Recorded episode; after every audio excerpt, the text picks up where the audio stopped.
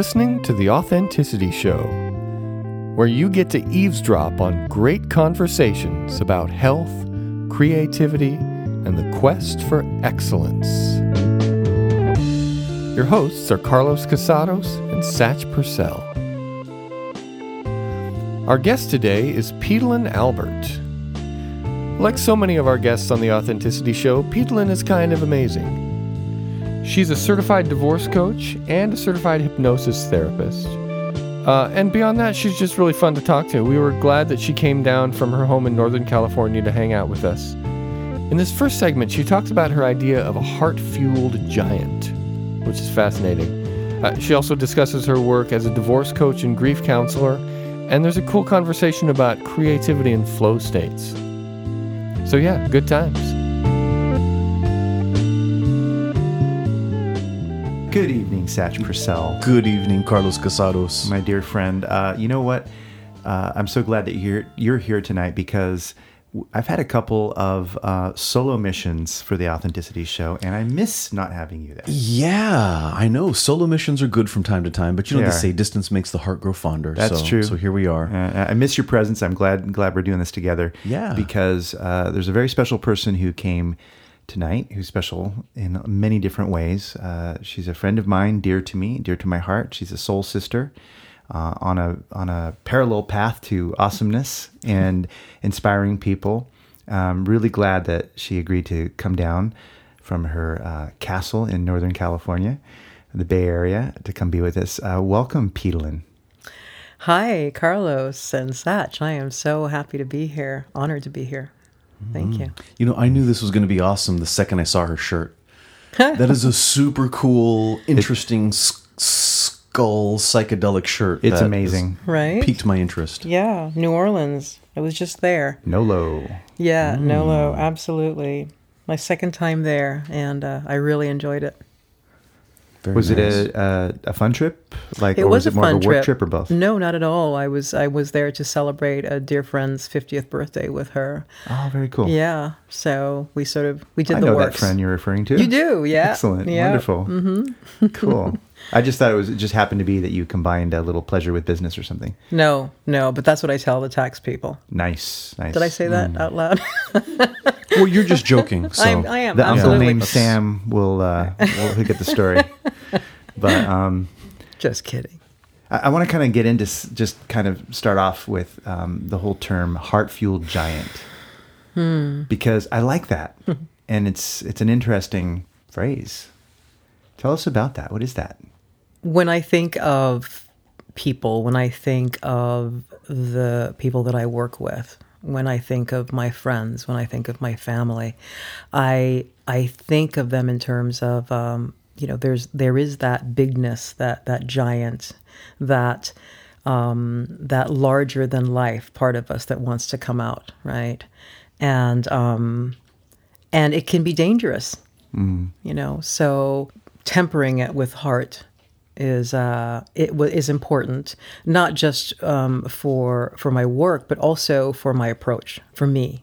So heart fueled giants is um it's a call for myself um as well as a reminder um a call for others who might be attracted to that combination that you know that desire to be big that desire to come out of their shell um, and to um, to walk a larger path in some way. I don't, That's really really really cool. Hmm. What what is the the context under which people usually find out about that?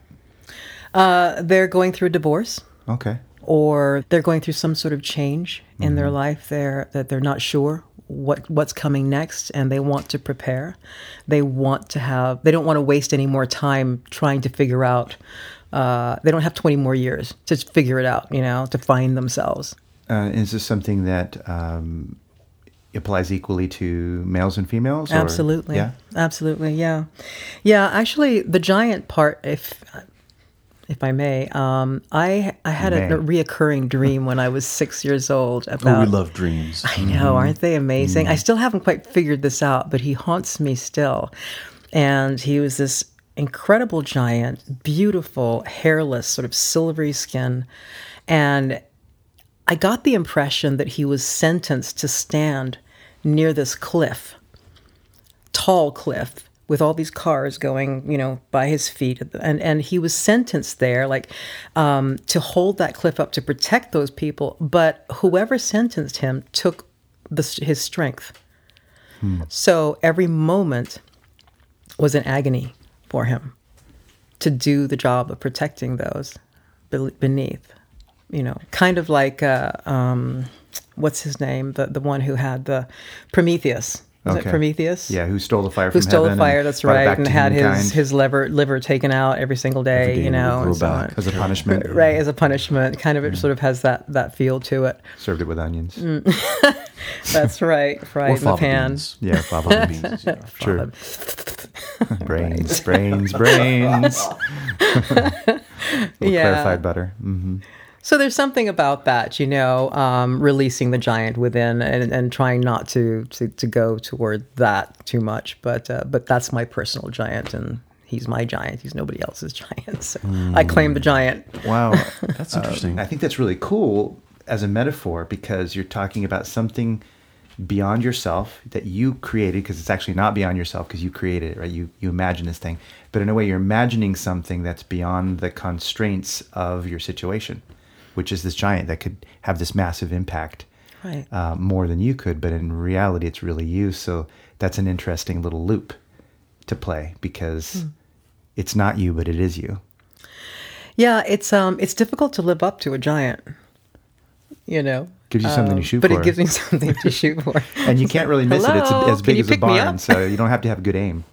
right, right, right. That's right. You run into it anyway. One of the things that, that sometimes we, we talk about and that we've we've pulled from other other places is that um, is, is to look at your dream like a painting and interpret it like a painting. Um, would if you painted a picture of your dream about the giant, uh, what would it be called? I mean, would it be called Heart Fueled Giant or what do you think? It could very well be called Heart Fuel Giant because um, because it was very important that, that to him that he do what that he protect that he actually fulfill what he was there for, um, and the the suffering and the agony that he was experiencing was because he so wanted to be able to do that but every moment took everything that he had. And so you know when you imagine putting everything that you have every single effort that you have and to the point of exhaustion to that tipping point on the other side where you can't continue any longer but to have that be an eternity. Um, that's the kind of you know uh, yeah. That's a powerful image. it, re- it really is. Yeah. you know and I, I had this dream over and over again and so it, that's why it stuck with me. And um and and my heart goes out to that to that giant you know and and why was he punished? And you know and uh how can i release him you know in a sense? It also means you have the potential to be a hero. And I hear that when you say heart fueled giant, I hear hero. Well, exactly, and that's why um, I called him out in that name because um, when I'm working with with people who are you know going through a divorce or thinking about it, I mean they're they're typically at this place of of agony, emotional agony. Uh-huh. They they don't know what to do. Um, it- it's it's too big of a of a topic. They don't do it every day. This is their time to do this, and oh my gosh, how do I do this? So, you know, um, and I really believe that how you approach your divorce um, sets you up for how for for how you live your life after. Um, I think of it like molten lava. You know, if you are approaching and going through your divorce, you're in that molten state.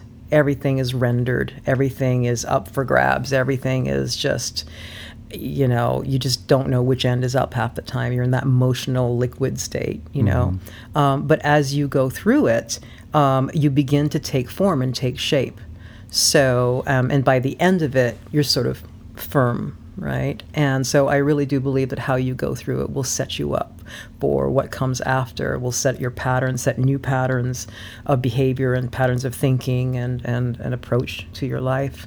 Um, so that's, so yeah, so that's that heart fueled aspect Yeah. of that. That makes so know. much sense because uh, when you make the decision to commit to someone for life, aka or marriage, whether or not you actually did stay in that marriage or not, it's a big turning point in your life and it's a big initiation. So if Hmm. you then have to go through another type of an uncomfortable initiation called a divorce, Mm-hmm. it is a snapshot of you and the universe, your agreement with the universe, your agreement with what is, Mm-hmm. has now changed, and you've got to address that in a real direct way. So it is a um, maybe a litmus test or something. It, it tells you a lot about what your uh, philosophical position is with life. And we have influence at that time. I mean, Yeah. I refer to it as a rite of passage. Um, Uh-huh, it's a rite of go. passage, like Yeah. like you know, going to prom is only more more you know serious. Except maybe prom is just as serious to somebody going through that, but I don't know.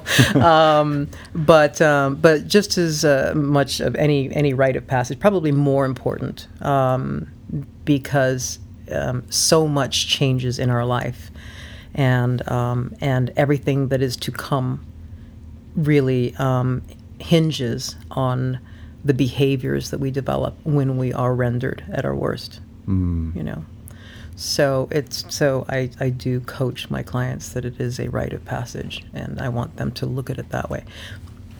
Wow. You know, I was just thinking as we were having this conversation that we kind of just jumped into the We deep did. end of the pool. But You that's know? what we do. Because, yeah, that's true. Yes, we do. And, Yeah. and I have questions. Like, um, Petalyn, could you uh, just briefly describe at what capacity do you work with with these people? Like, for example, if, if I'm just a listener, I'm thinking, is she a therapist or a divorce lawyer? Yeah, let's contextualize this a little bit. Right. And I don't right. Think you're a divorce lawyer. sakes. Yeah. Yeah. No, no, I'm not a divorce lawyer, um, but I play one on TV. No, um, yeah, that's perfect. um, Love but um, no, I am a coach, and Okay. um, and I work with a very special group of people that I can refer my clients to if they need a therapist. I have a thera- several therapists on my Rolodex to send them to, and um, attorneys and so on. Um, so, but what I find the reason, and it's interesting because um, the general public, first off, they don't typically, they're not typically aware that there is such a thing as a divorce coach. I happen to be a certified divorce coach, but um, and they're not aware that there are many other ways of approaching divorce um, to set them up for as smooth a process as it can possibly be. Um, and it really, they don't realize how much of it depends on on them, on they themselves, how they approach it. Yeah. Um, and that influences their negotiations. It influences um, um, how they heal through the process. It influences how they how they struggle. It influences everything, and um, so yeah. So that's that's when they come to me. They come to me because they want to do it right. Yeah, and as an NLP guy and a constant punster, um, I can't help but be drawn to the sort of strange irony of the phrase "divorce coach." You know, it's it's it's a bit like an alcoholic counselor or Mhm. something like that. You know, it's like just putting a little humor in there, but it's kind of like you don't automatically think that you're going to need a divorce coach, and not that you're coaching people to get divorced. No, but- and that is important. Yeah. Um, I've had people actually decide not to get divorced. And my my my personal belief is that why go through a divorce? You have, you know, if you don't have to, you you know, you have partnership with this person, you have history with this Yeah. person. Why throw it away? But if you're going to, then um, let's do it with dignity. Mhm. You know, yeah. It's smart Yeah. because you win either way. If you're an epic failure, they stay together. right. That's perfect. Yeah. right. Totally. That's beautiful. That's great. Oh. well, you know, you can it's win just for losing. Yeah, yeah, right. Yeah. Yeah. Well, um, I believe in the struggle. Um, it was grief that actually got me into the work that I do um, because I, I had this thought. I lost somebody that was very important to me. Actually, can I just tell you, it was my cat. Okay. I loved my cat very much. but I've um, lost some beautiful ones too. So yeah, and Yeah. I've I've lost um, some some people as well. But um, it's occurred to me by the time I lost this cat that we're all getting older. Grief isn't something that'll just come along once or twice. Um, it's we're going to experience it more and more often, more frequently as we get older. Why haven't we learned to do this better yet? And um, and that's when I became really interested in how to repurpose grief in a sense. You know, to go through it, to honor it, and so on, but to actually use it as fuel um, for something that, that we can build on to make us stronger so that we can handle what is to come. In a, you know, so that's my crazy theory. And so that's kind of what got me into it. Um, and then having gone through my own divorce um, about three years ago, um, I sort of applied. I always apply it. I apply those principles to every every dip, you know, Yeah. every struggle situation. And we we struggle all the time. Struggle isn't bad. It's just something we have to do. Human beings actually become stronger and become more fortified under under struggle. We're we're built Right. to struggle. Right. You know, we're built to struggle successfully, in ideally. Right. Um, so um, I think as a culture we tend to veer away from the idea of struggle, and um, and I really want to sort of do my part to show it as a resource, which is one of the reasons I got involved with the whole Flow Genome Project and so on, because Right. that's really that's really what they're about is understanding the principles of flow and struggle being part of that. Yeah. nice. Yeah, that's really inspiring. Um, you know, native cultures seem to have an easier time with the basics like grief. Um, for whatever reason, you know, they, they haven't lost touch with the rites of passage and the simplicity of day to day existence, you know.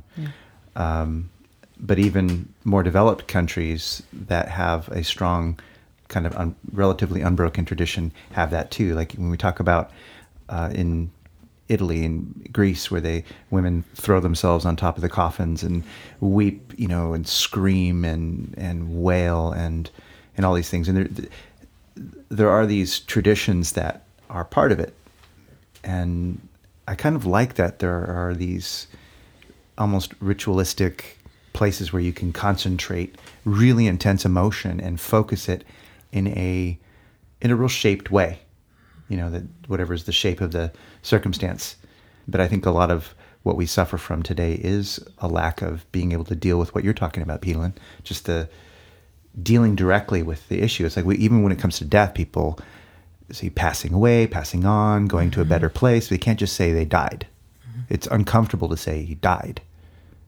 you know why is that reminds us of our own mortality, and we are very um, averse to that here in the U.S. Right? I, I, in my opinion, which reminds me of New Orleans. right Which with is- skulls on your shirt I Yeah. was. It occurred to me when I was there that um, these people are obsessed with death. Yeah. You know um, and i sort of meant it in a joking way but you look around everywhere and you know uh, so in san francisco we have these uh, these hearts these big heart sculptures that uh, that you see every every now and then just on a corner or somewhere. They're huge. Um, and i don't know if you have anything like that in in southern california but um, but in new orleans you have the equivalent of that and they're coffins we have no heart here you have no heart Yeah. that's right it's southern, It's Southern california, California. there. And we shun death. So Yeah, yeah. you know.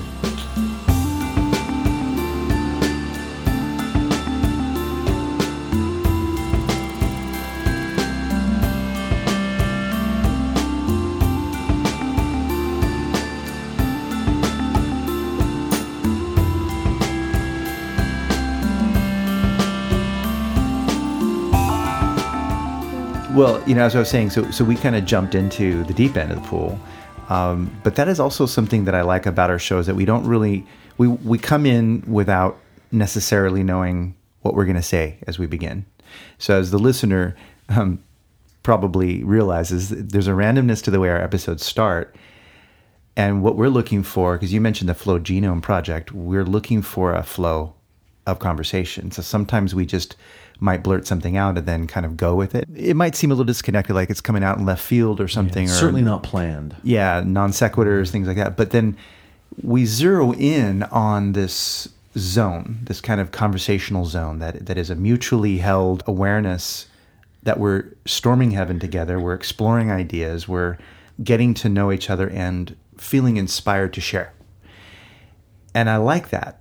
Um, it interests me. I, I'm very fascinated with how that works because we have no idea where this is going to really go. We just know that it's going to be focused around what you do and what's inside of you and hoping to bring that out. But that's the exciting thing about this show that we love is, is that we get to have this seemingly random exploration and see how it blossoms into something. Hmm. Yeah, and that's part of the struggle, right? Um, there may be dead air here and there. We may mess up our words here mm-hmm. and there. We may not quite know where we're going. Um, and then something will release that tension, and uh, and then we'll be in flow.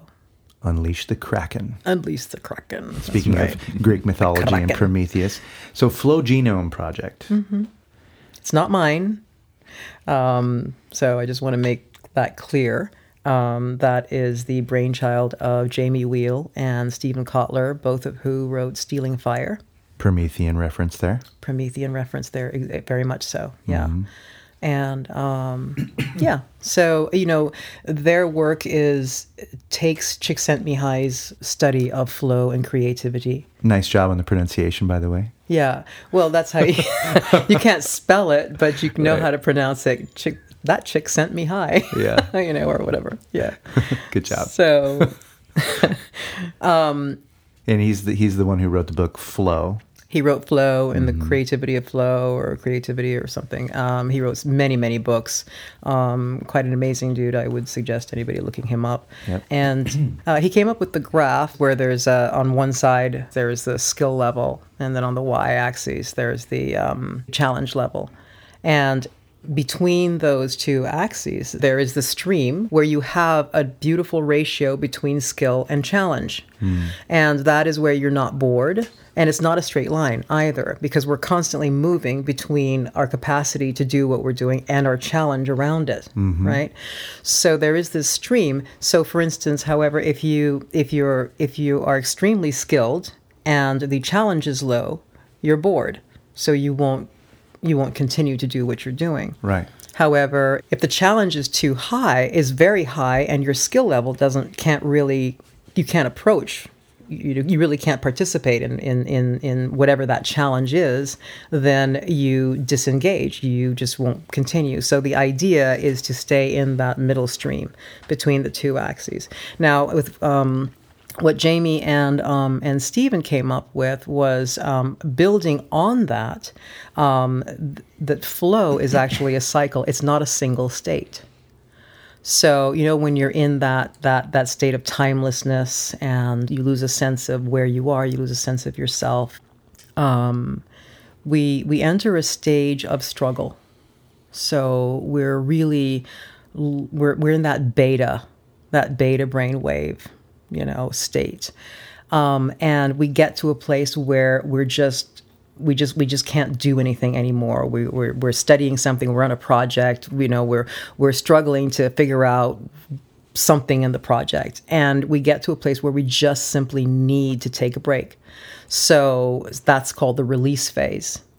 And what the release phase does is it takes us out of be- out of that beta and takes us into more of an alpha state alpha alpha theta. So you walk outside you you know you get into your body you do some stretches you do whatever just to kind of release that tension of that mm-hmm. beta phase right? And you're in the release phase and then once you once you release and you go back to it you're in a different state and that's when flow can come in. So and then after flow after the flow stage you can't keep that up that timelessness senseless you know um, selflessness effortlessness.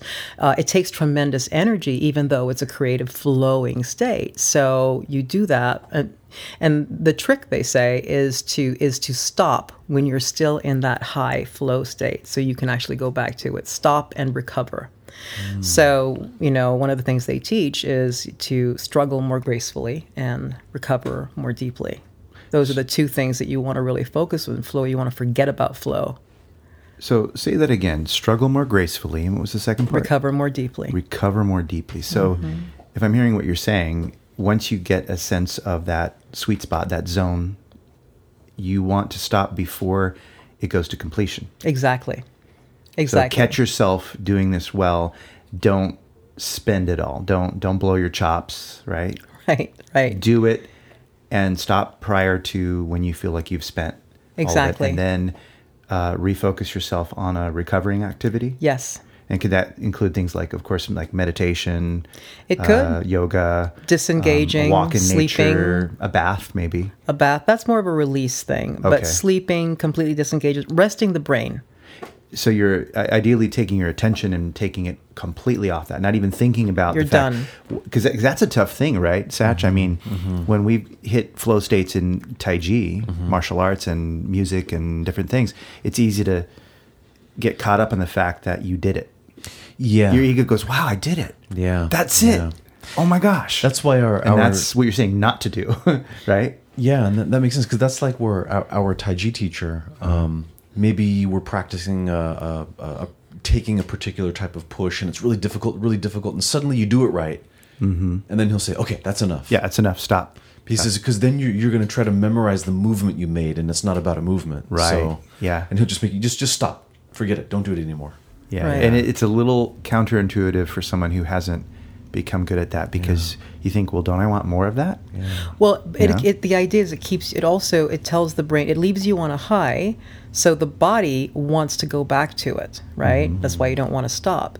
So if it's something that you want to continue to practice, you don't want to take you don't want to practice until you fail again and leave yourself on a low, Yeah, Yeah, right? You and you understand Good that point, with yeah. you- Yeah. yeah. Yeah. You know, it reminds me of when you're a kid and you're playing and you're having a great time and your parents make you stop and come in. All you want to do is go back out and play again. Yeah. yeah, It's it's it's very clever. That's a clever yeah. technique. Yeah. It is. There are so many parallels for that. I was also going to say that um, as you were describing that, I sort of realized in myself, oh my God, that's practice rather than performance. yeah You know, this idea that uh, just earlier today, funny enough, I was thinking about this. Um, we love to practice, and then a performance comes, and then it's it's all too often that people mess up during their performance. That's a common common occurrence, and then we go back to practicing, and we love to practice, but why can't when we're performing we're just pr- we're just practicing getting better at performing Bingo. like okay i'm gonna go perform right now so i'm gonna go practice performing Yeah. right and so what you're describing about getting into a flow state and then and then ending it a little soon Mm-hmm. sort of makes me feel like i want to go practice again and it's always practice it's always practice that's kind of neat I read actually exactly what you're talking about. Someone I, we we're talking about the about Olympians. They practice, practice, practice, so that their performance is merely a practice. That's exactly what yeah. what Yeah, they're that saying. makes sense. that makes sense So yeah. that they don't choke. It's not a performance. It's not. It's not the day. It is just another practice. yeah So this is taking what we were discussing about confidence to another level because uh, in in previous episodes we've talked about uh, what uh, one of my teachers, uh, James Brown, uh, pointed out to me that whole idea of confidence Yeah. not being, you know, having anything to do with real, you know, competence, confidence and competence, confidence and competence not related to one another, and that when you're practicing doing whatever your art is or your performance, entertainment, magic, uh, music, uh, martial arts, anything like that, uh, if you go out there with the idea that you're getting curious and you're playing and you're uh, even looking at the mistakes that you're doing as a learning, then you don't freak out when you make the mistake. You don't break your flow. You just keep going because if you truly have that attitude that you're just going to explore, you don't care whether you do it right or not. You're just wanting to learn. So your curiosity trumps any feelings of insecurity, any feelings of having to do good or do well.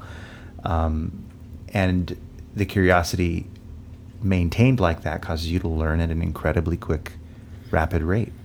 Yeah, I, I read the etymology of confidence is um, comes down to self trust, and to to speaking to what you were saying, um, when we think of ourselves as both lab technician and guinea pig, in our own laboratory, then that we're it, it frees us to be completely curious. It frees us to to be the experimenter and the experimentee. And so failure, so-called failure, is really um, an opportunity to learn something we didn't know before. And it's nothing's failure; it's information, Right. Right, and that that directly feeds our self-trust. Just being able to hold a space of. I'm going to see what happens. I have no idea what will happen, but let's just go for it. I mean, Yeah. that takes tremendous self-trust, not in the comp in your competence, but in your capacity to to move through that experience. It's faith, Mm.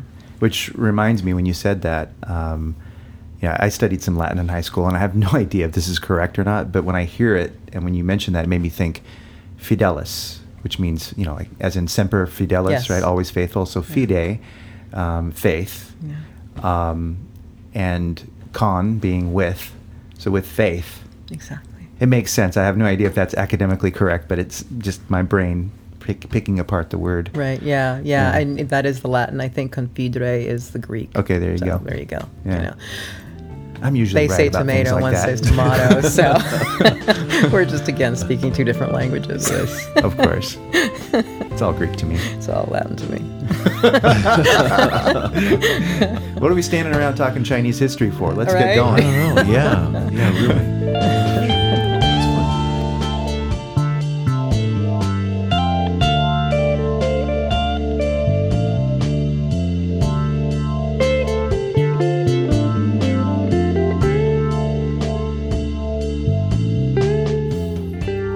You're listening to The Authenticity Show with your hosts, Carlos Casados and Satch Purcell.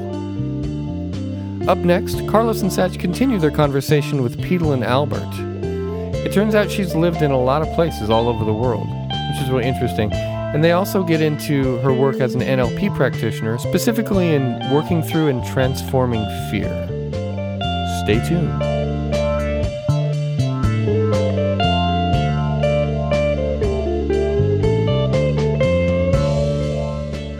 I saw you and Carlos admiring or at least analyzing the map that's on my living room Oh wall. yes. Yeah, yeah. huge The world map. The world is on your wall. So uh, I don't know. Are there any special places on there for you?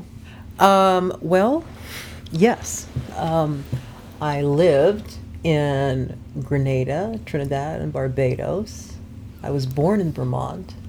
Lived in South America and Venezuela as well. Lived in England, Ireland, and Scotland. So you have lived in a heck of a lot of places. It doesn't seem like that many, but yeah, Uh-huh. yeah. Um, the first 20 years of my life was spent abroad. Um, so yeah, I was born in Vermont. I was there for about five months, and um, and then we traveled a bit throughout the states until I was three, and then we left the U.S. and didn't come back until I was 20. Wow. So this is with your parents. Yeah. hmm And okay, wow, wow. So did they have some particular reason why they they went all over the world, or just just they wanted to? They intended their. I, I'm convinced that their intent was to totally confuse and screw up my schooling. Yeah, yeah. and yeah. uh, and um, and let me see the world instead. Uh-huh. So no, um, my dad was in oil, and um, i because of the nature of what he did, he could Slippery live guy. anywhere. Yeah, Yeah. and um, so what's that? Must have been a slippery guy. Yeah, yeah. Okay, I got that one. I went back to it. Said he was in oil. That's right. He was an oily dude. No, he was actually a very nice man. Um, yeah, so that's what we did. Hmm, My mom wow. was a was a designer, actually, a clothes designer, a very successful one, and um, she could also do that where she wherever she wanted. So yeah. you, you do you think you inherited some of her sense of style? Um, Because you're very stylish yourself. Thank you. I Yeah. inherited a lot of talent. I came from um, a very gifted, um, both lots of lots of talent on both sides of my family. Yeah, Neat. mother and father. Yeah. That's cool. And uh, your mother is now a, a nun. My mom she? is now a a Catholic nun. nun. That's right. Yeah, God bless my mom. I love her. She's so amazing. You know, I so admire her. She um, she always wanted to be a nun. When she left school, that was what she wanted to do. But um, she became disillusioned with the church. Um, my mom happens to be um, an illegitimate child, um, and she learned um, that because of that, um, she would never be able to be a full nun. So that broke her heart, and uh, she became very disappointed. And she sort of, you know, uh, and in her attitude, gave the finger to the church and uh, went looking for God in all the other places Buddhism, Sufism, you know, um, Hinduism, all of that. And so that's how I grew up. I grew up with a plethora of all of these different books and different religions around the house. And, um, and I really enjoyed that. But my mom, um, so she married three times, um, divorced three times. And I guess after the third time, and actually the third one, she married twice and divorced him twice. And I guess after that, she just said, you know, I'm going back to the only dude that won't uh, screw me. Married to the church. Married to church. The silent, distant type. Right. Yeah. No, but that was always what she wanted to do, and I, I joke, but um, but I am so proud of her, and she is truly living the life that she ha- should always have done. Um, this is her walk. This is what she's always wanted to do with her life, to be a, a, a contemplative, and so she spends her life in prayer. Um, yeah, and on my father's side, there are some um, very, very spiritual people as well, Buddhists and so on. I mean, they, they take they take that that is their walk, that is their way of life. So, yeah, get that on both sides. Yeah. So, what was it like growing up as a Petalyn? As a these you know, God, there was no precedent. I think that was the hardest thing. Huh. Yeah, I used to pray at night that I would have an older brother. I hadn't quite figured out that that probably wouldn't work out. Did you have some some like inspirations and heroes when you were uh, younger? Actually, yes. Um, all my PE teachers, all my uh, my my coaches, I really, really, um, I loved and admired. Um, sports was my thing. That was that was what I did in school. Which sports? Track and field. Okay. Yeah, in, in high school it was track and field, and then I went into the martial arts when I was older, and then bodybuilding after that. Cool. What martial arts? Uh, Shotokan. Nice. Yeah, but How long did you do um, that? About three years, not very long, Uh-huh. but it was at a pivotal time in my life. Um, my parents were divorced. Um, I looked up to my senseis, actually. Mm-hmm. They really provided a sense of um, continuation of the honor of the knights of Right. the round table, which Right. of course I grew up with British history. So Yeah. I wanted to be a knight. I didn't want to be a damsel. I wanted to be, I wanted to ride Yeah. the horses and joust and, you know, stand for something honorable. Brienne of Tarth. Right. Yeah, that's what I was just, I was just Yeah. thinking. I was just thinking Yeah. Yeah, yeah. So, so my senseis provided that as well. You know that through the martial arts, that sense of honor, that sense of, um, um, you know, the empty-handed way, um, uh, protecting, uh, not looking for a fight. You know, fighting at, as a very last resort, but sort of, you know. Walking quietly and carrying a big stick, as it were, you know. Um, I really, I really, I really enjoyed that, and of course, I I grew up in the era of um, Kung Fu, the TV series. David with, uh, Carradine, yeah. yeah, yeah, Well, Yeah. Our, our, our favorite too. yeah, Yeah, yeah, yeah. I actually, I don't know if I should say. That. I actually, um, I, I, I wanted, you know, in the beginning how he You wanted he, to get the, he uh, the dragon and the, dragon. tattoos yeah, on so your forearms. I didn't want that, but I wanted. I, I was Something. intrigued by um, being able to handle pain. Yeah. Right. And so I, I tried that. I actually branded myself. You can still see it. It's like a T, which is uh, it's something in I Ching, which I looked up. Um, can you still see it? Yeah, you can just barely see it anymore. But it was my test to see if I could translate the pain into something else, um, coolness, you know, and and I I I was able to sort of achieve that.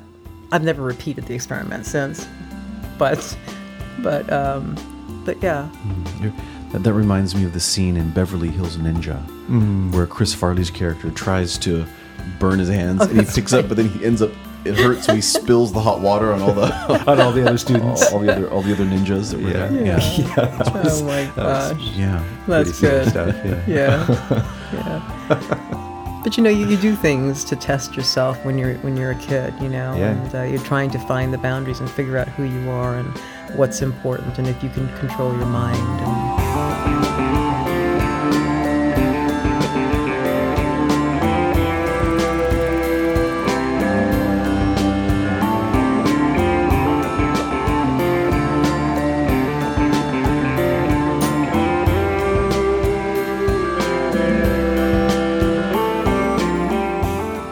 So the NLP advantage. Mm. Let's talk about that because I've seen uh, you know Facebook posts Yeah. and things like that. So you, know, you had your heart heart fueled giants, and Yeah. and I've started to see this the NLP advantage, and I've seen some memes and things that you posted. Yeah. Uh, tell me how the how that kind of came about, and and what's that for you? So I've, I've always been fascinated by human beings, by human behavior, and trying to understand them and what makes them tick. And I'm always looking for um, ways that we can hack ourselves. And um, so when I studied um, with uh, Matt Browning um, at NLP, um, I had been wanting to do that for a long time. And when I went through my training, my certification as a coach, they definitely, of course, use a lot of NLP techniques, but they didn't call it that. Yeah. You know, Um, yeah, it's kind of sort of uh, soaked into a lot of different disciplines that are well, it is, out there, and it's very integrated prevalent. itself or, or migrated into those things. Yeah. Yes, exactly, exactly. I mean, and it's it's everywhere, right? I mean, you know, when you talk about flow and um, and how to um, how to really uh, leverage the different stages and so on, uh, or divorce and how to move through it um, consciously. Uh, We talk about anything really. I mean, if you, it's it's weird saying NLP. It's like NLP is in all of these things, Right.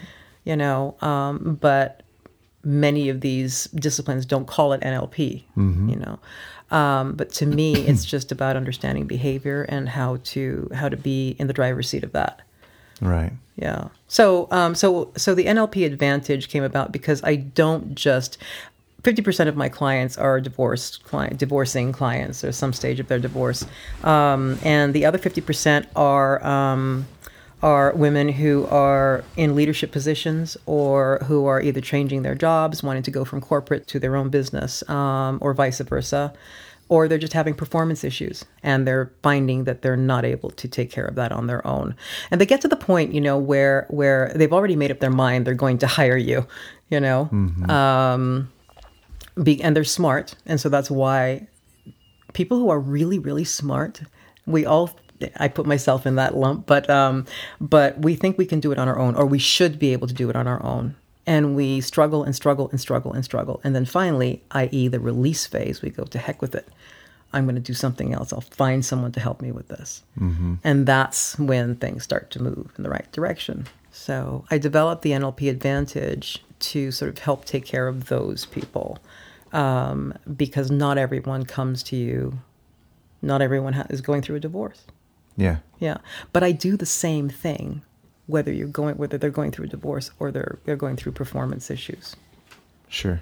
it's the same sort of training What are what are the main ideas or the main emotions that you consistently see that you find need to be worked on with people that are going through divorces?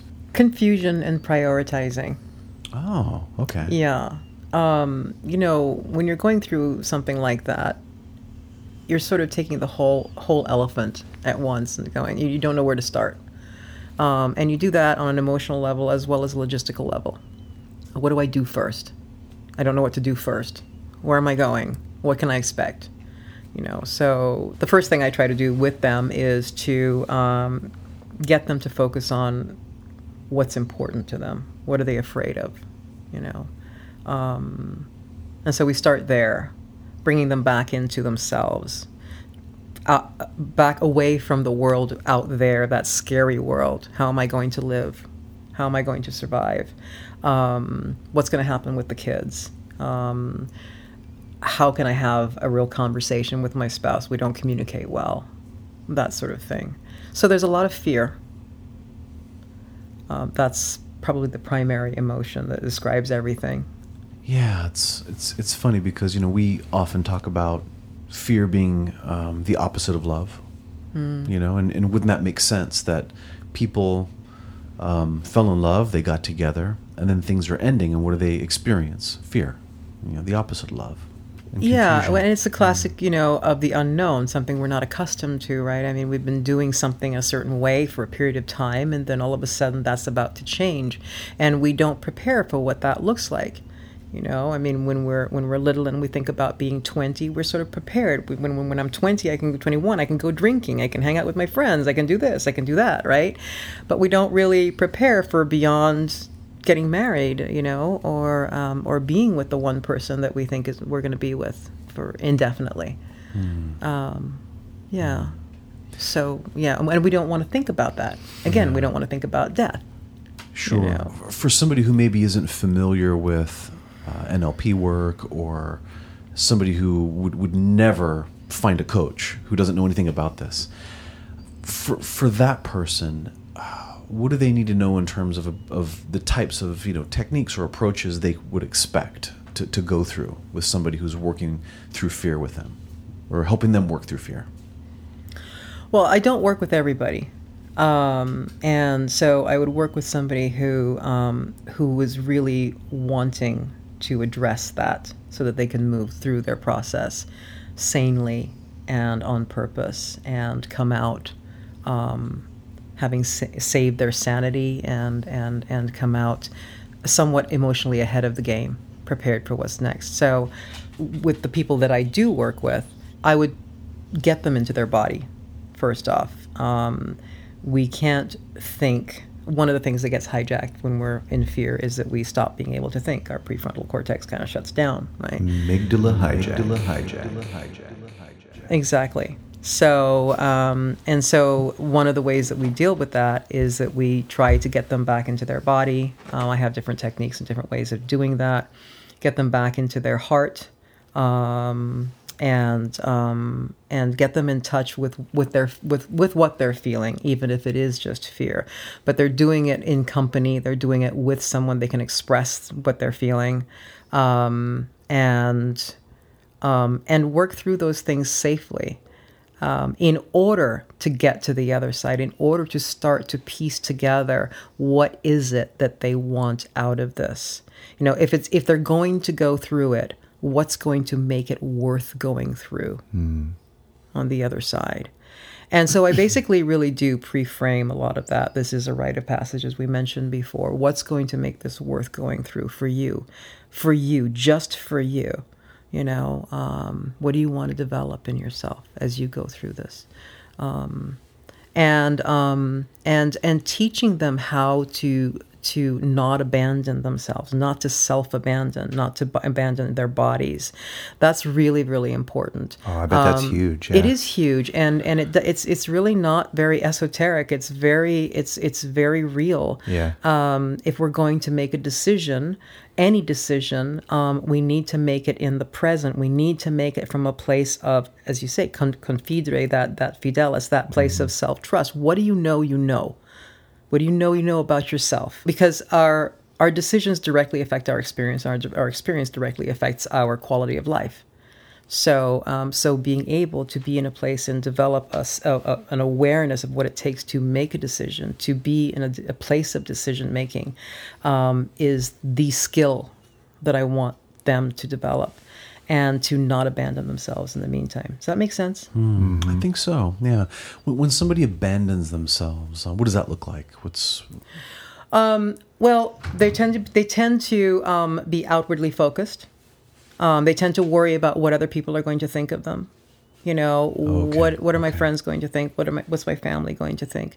They exhibit certain physical traits, um, coldness in the hands. They tend to shake sometimes. Um, there's just different different ways that you can abandon yourself, and and I believe that um, when we experience or we're in fear of being abandoned, it's because we have a practice of abandoning ourselves. So one of the things I, I uh, that I do with them consistently is to help them again, like I say, just get back into your body, experience what it's like. It's okay. It's it's it's not scary. The body needs you. You know. Does it also show up as, um, you know, sleeping too much or too little, overeating, not eating Yes. at all, alcohol, Yeah, escaping. Yeah, you know, escapism, yeah, that kind of thing? absolutely. Because I, when I, when you say that, I, I imagine like abandoning the care, the self care. Yeah, and self care means different things to different people. Yeah. You know, and it, it, it- it really does go beyond and more deep than, um, you know, giving yourself a bath or getting a massage. It really is developing a relationship with yourself and primarily with your body as well. Um, you know, I say that um, our body is our first pet. It's the first animal that we are given charge of, and um, we are so rarely taught to to take care of it in in a in a loving way. Um, it has its own intelligence. Um, it has its own needs, its own drives. It has its own opinions, and um, and we don't really know it very well, and we constantly abandon it. And so I find that when we're in fear, um, oftentimes it's our body that is suffering from a vacuum that we leave inside. When our body's in fear, we vacate it in a sense. And and where does that leave you?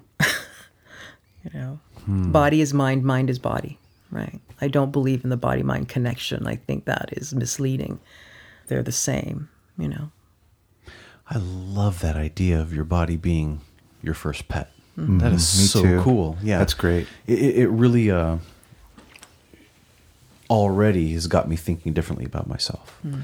I love my dog, who's right here in the living room with us. I love my cats, right? Um, but uh, how, how well do I love my own body? You know, and I think I, you know, over the years have learned to take better care of it. But, um, but that's a whole different way of doing it. You know, It's a whole different way of thinking of it. You would never do anything that would put your your pet in fear, if you could help it, right? Um, pain and suffering is just is not okay for your dog and your cat. You would do anything to protect them, your, your loved ones, your pet, something that's vulnerable, something that is strong, something that is, that is beautiful.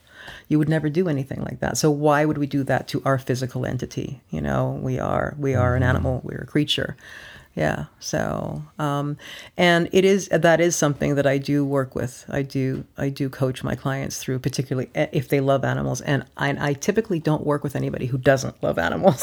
So that's that's that should be That's in a your qualifying. In your, yeah, that Yeah. should be in your initial Exactly. qualifying paperwork. questions, It's yeah. like, it's just a matter if it's cats or dogs or horses or whatever. But uh, Mm-hmm. yeah, Yeah, I'm very skeptical of animal haters. Very, very skeptical. right, yeah, Wow. Yeah. Wow, that's neat. Yeah, I'm gonna remember that my body's my first pet. The next time I want to eat a piece of chocolate. exactly. No chocolate, no avocado.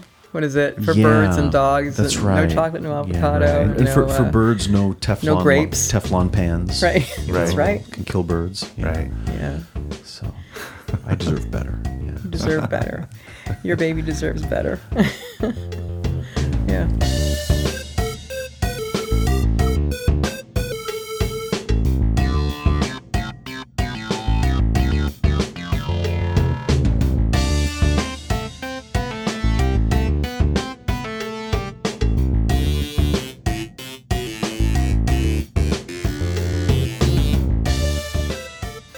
What are some of the neat things that you uh, you do, both of you, to uh, to help your clients come out of fear?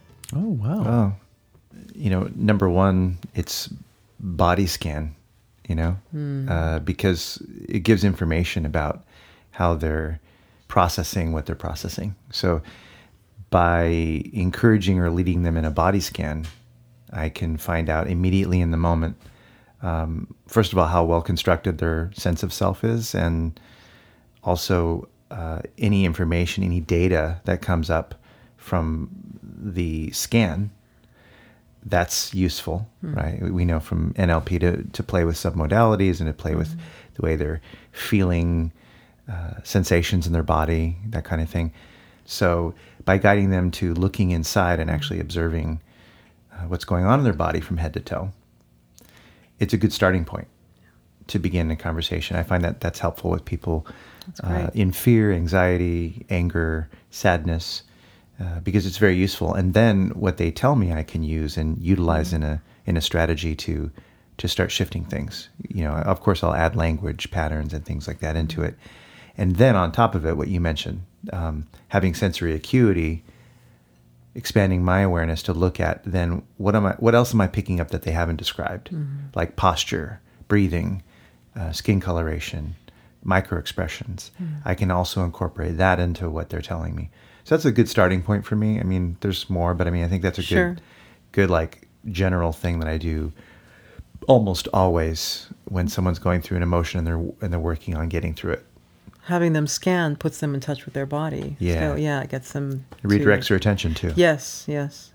Uh, for me, um, I would suppose that I help clients work through clients or students or you know, uh, um, I help them work through fear by mostly using um, a way of connecting with them uh, in such a way that um, we can sort of merge and I can sort, sort of lead them towards um, a, a better place of fear. I sort of recognize that their fear is something that, at least in the moment, they feel is necessary. So I just honor, honor that, you know, and uh, use excellent listening and excellent, um, you know, principles of how to connect with another person. In occupational therapy, we call that therapeutic use of self. And so I use therapeutic use of self um, I think that when people have fear, um, there's often an element of um, a feeling of lack of control. So I make it very clear to them that I've heard them. I, I, I try to get to the bottom of what it is that they're afraid of. And sometimes I'm more curious about the details of their fear than even they are. And they, they might say, "Oh, I'm kind of afraid of afraid of that." Oh, okay. Tell me more about that. Then they tell me more, and I say, "Okay, so when you say fear, sort of similar to what Carlos is describing and what what you do, you know, like this idea of getting back to the body. Um, so, w- w- what is fear like for you? Where in your body do you feel afraid? Well, what do you mean? Um, well, you know, are your hands trembling? Are your hands clammy? Do you feel your heart beating? You know, wh- where in your body do you manifest fear? You know, and and it's sort of um, sort of to, to get back to something you said earlier. You know, when um, a person's fearful and the limbic system is running the show, they're not thinking with their prefrontal cortex. And so by asking them those kinds of questions, they naturally start to think more and they start to use more reason. And then uh, they really get to see that um, what they're afraid of matters to me. And that is often enough just to know that, okay, if this guy's going to stick needles in me, you know, I'm about to get acupuncture the first time, and he is saying all these things that help me feel like I'm in control. You know, and and I think just you know trying to help them realize that they're they have more control. You know, I think that's that's a lot of it, and just being overly heard. You know, that's sort of what I do. I love that. Um, it is interesting that um, that when we're in fear, we tend to be afraid to think about our fear, um, and so you you being more interested in their fear than they are. It, it is a chance to sort of take a look at that in a safe space and and perhaps have a conversation with their fear for the first time Yeah, in a in a in any and to get to know it. that's right. Yeah, well said. Yeah, Yeah. that's true. It's true. Yeah. and also it can imply or presuppose that it's possible to be curious about it because after all you're doing it so it can remind them and give them the you know the impression that yeah well maybe i could be curious about it too hmm. Yeah, and what would it be like if i were yeah, yeah. Going back to the scientist and the and the lab rat, all at the same. Yeah, take- right. There you go. I, I think the first time I learned to face fear with wisdom, because there's there's the sort of cliche way of face face your fears. Mm-hmm. You know, whatever you're afraid of, face it. You know what I mean? And mm-hmm. That may not always be good advice. there are times when that's the wrong thing to do. You know, but it's I, I think it's more the idea that you don't you may or may not face an external fear. I don't think that's the point you know? It really is facing the fear that is in you not the mm. fear that is outside of you. Like i don't have to go face a bear in order to Right. overcome my fear i have to face my sensations of fear in order to overcome fear and i think the first time i ever realized that that was possible was doing vipassana meditation Yeah. you know because you're spending so much time observing sensations as they arise on your body that uh, you sort of go, wow, all these years, these sensations and all their little subtleties and all the different locations have been there, and I haven't paid attention. You know, and and so um, yeah, I think that was the first time I realized that you could do that. And then as soon as I realized that, I wanted to find out how my patients are experiencing fear. you know, one time a bunch of us were in the car. Oliver was there. Um, was Tina there? Tina might have been there. Yes, I think Tina was there, and you, Carlos, and we were driving, and we, it was on a long stretch of um, desert highway, and there were little little dips. We get that little wee feeling in your tummy, we think, and then Carlos says, "Where do you feel that?" And he asked everybody in the car where we felt that, and everybody expressed the same feeling, but in kind of a different way. Like like I you know I feel it you know in this part of my chest and stomach, and somebody else feels it in their shoulders and head, and and we just found that to be very curious that we all experience this thing differently. That um, we assume we all experience it the same way. Do you remember that, Carlos? I do, and it's been a fascinating thing that I've um, been just so curious about for years. Uh, the sensation of falling, you know, that that movement, the roller coaster feeling. Um, years ago, I was at Great America, which is in Northern California, right by where you live, right, Petalyn. And um, I will just say that I had taken some psychotropic uh, herbs, and uh, they were having a profound effect on me at that moment. And I went up into this large um, structure that was going to drop at a free fall speed. I don't remember what it's called, but it's there at Great America. It's a Drop drop. zone or something. Yeah, and I went up there, and, and I'm not one of those guys who just, you know, goes on tons and tons of roller coasters. So for me, it was a little bit scary, but I went up there thinking this is a great opportunity for me to practice uh, letting go of fear. So I went up there, basically um, tripping balls to that's the technical term for it, um, and I was about to drop, and I just literally kind of relaxed and centered my own balance in the the axis right from the crown of my head all the way down through my body down through the between my feet. And i imagined that going all the way to the ground. And i decided that at the moment of greatest acceleration i'm going to feel the feeling of falling. So i'm going to take that moment and i'm going to change my awareness so that i don't feel it. And so I did that. Right at that moment, I let go the most, like more than any other part of the of the experience. And I timed it perfectly, so that when I was falling, I actually did not feel like I was falling. I didn't feel that sensation. It went away because I let go so completely. I let the feeling pass through me, and I didn't hold on to it. I just let it go. And I've since done that at on roller coasters a few times, and it works. Hmm. If you relax perfectly at the moment of greatest acceleration, the sensation that you would normally feel from resisting it vanishes, and for a brief moment you feel this vacuous, kind of empty experience. It's pretty neat. That is awesome. Yeah. What a great story. And so my heart didn't skip a beat. I didn't breathe. I didn't scream. I didn't do anything. I just, I felt totally relaxed, like I was falling asleep. yeah. Wow. It really reminds me that um, of, of something that, that it's our resistance that causes us the greatest pain. Right. When we just give in to something, um, it, it provides a completely different experience.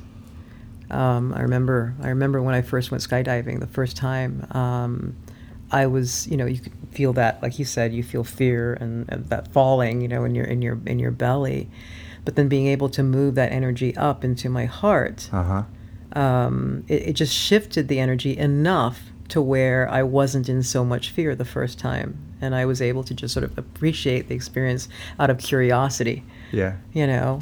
But, and, um, and also it reminds me of, um, have you ever read anything by Mark Divine? He's No. So he's a retired U.S. Navy SEAL, and um, he's written a few different books. And one of the things that he talks about is changing, em- changing emotion. So um, that um, anger can, uh, in the body, we are interpreting the emotion as anger. That, that that heat that that that strong feeling right because of the story that we have around whatever is happening we're interpreting it as anger but that is a very similar feeling to d- determination so we can actually shift when we start to think, okay, I'm feeling really, really angry about this. What if I, how does that feel? How does this feel in the body? Okay, I have the feeling. I have this, yes. And does it feel like determination at the same as well?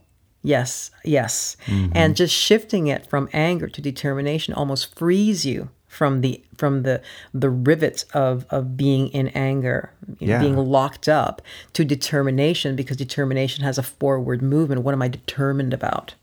You know, allows you to move forward. Sure. Same with fear and curiosity. You can shift fear into excitement, actually.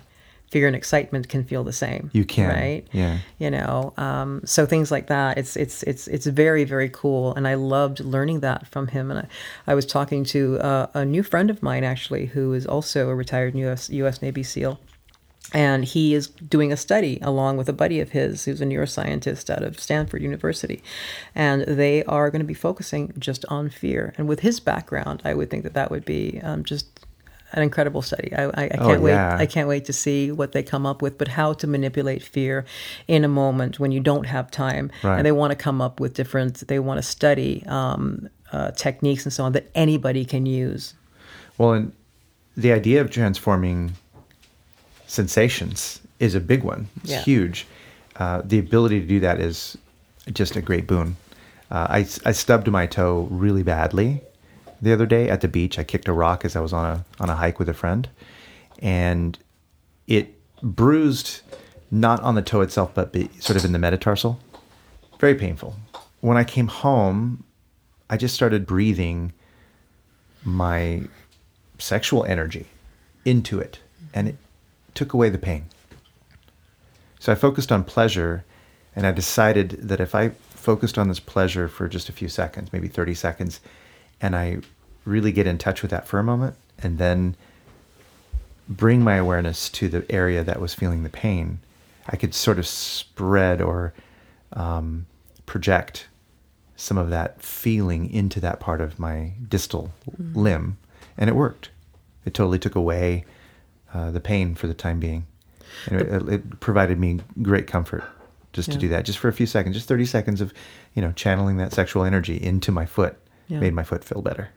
I'm gonna have to try the sexual energy thing. Um, right now, I just use the breath. I find that the when I if I'm experiencing pain in a part of my body, literally, if I just breathe into that part of the body, it's amazing. It will shift the pain, Yeah. and the pain will nine times out of ten completely disappear. Yep. You know, I'll get a tiny cramp in my back or something, and I'll just breathe into it because I, I can't, you know, reach around and rub it or something. Yeah. But I'll just I'll try it without you know stretching or some you know something else, some other way of addressing it. I'll just breathe into it just to practice that. Totally. And it, it it's amazing how it works. There's that word again, but it is amazing.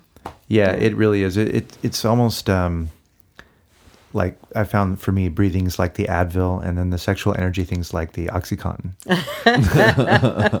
when I need a really strong dose of something. Which one's more addictive? Oh, I I don't need to even wonder about that. You know, uh, you mentioned uh, breathing into Yeah. pain. My my wife has been just doing that for years, and that's usually her go-to move. Like over the years, she would say, "Oh, my calf hurts. Do you want me to do something for?" you?" She goes, "No, I'll just breathe into it." She would just say that for years. You know, "Oh, my my my belly hurts, but it's okay. I'll just breathe into it." And she just would do that for different body parts. She- Incredible. She, always she always Yeah. did that over, over the years.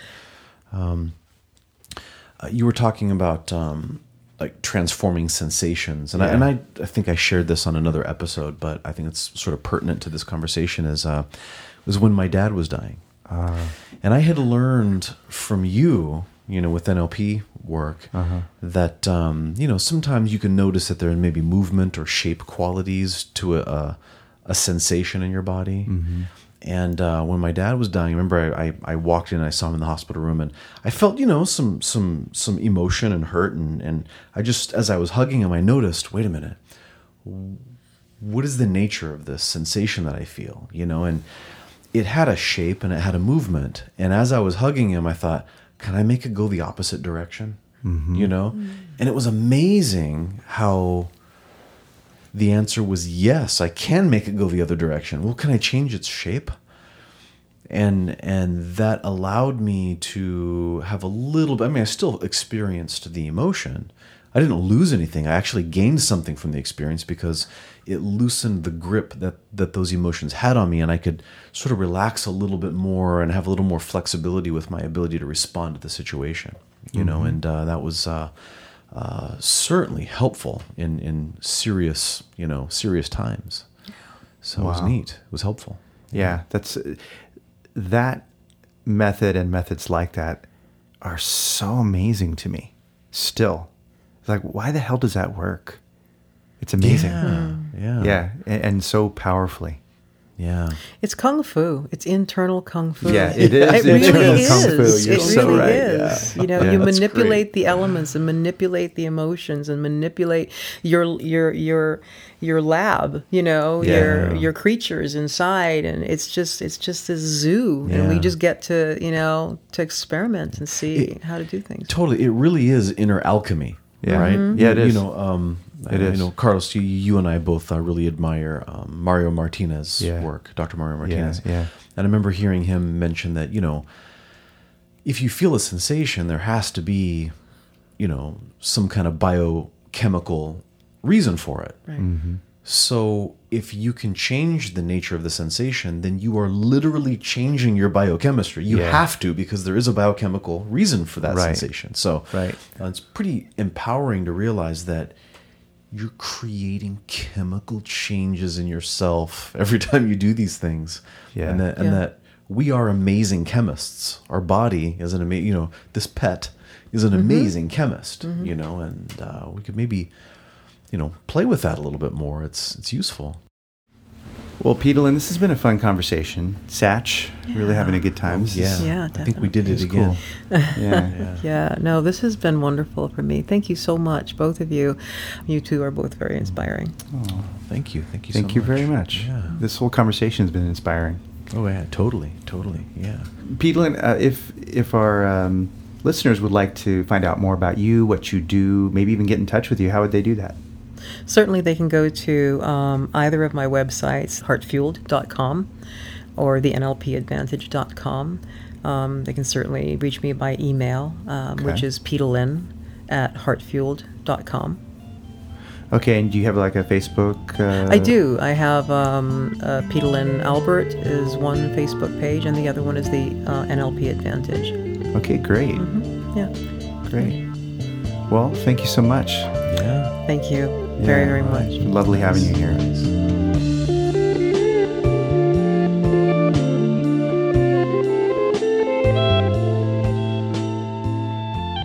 You've been listening to The Authenticity Show with your hosts, Carlos Casados and Satch Purcell. Very special thanks to our guest, Petalyn Albert. If you'd like to get in touch with Petalyn, her two websites are heartfueled.com and thenlpadvantage.com. And now make sure you put the in front of that. It's the NLP Advantage. This show is produced by Oliver Altine. That's me. Our theme music is composed by Oliver Altine, and that's me too. Make sure to subscribe to our show on iTunes, Android Market, Stitcher Radio, find us on YouTube, like us on Facebook. If you're so inclined, please leave us a rating and a review. These things actually help. Anyway, thank you for listening, and have an authentic day.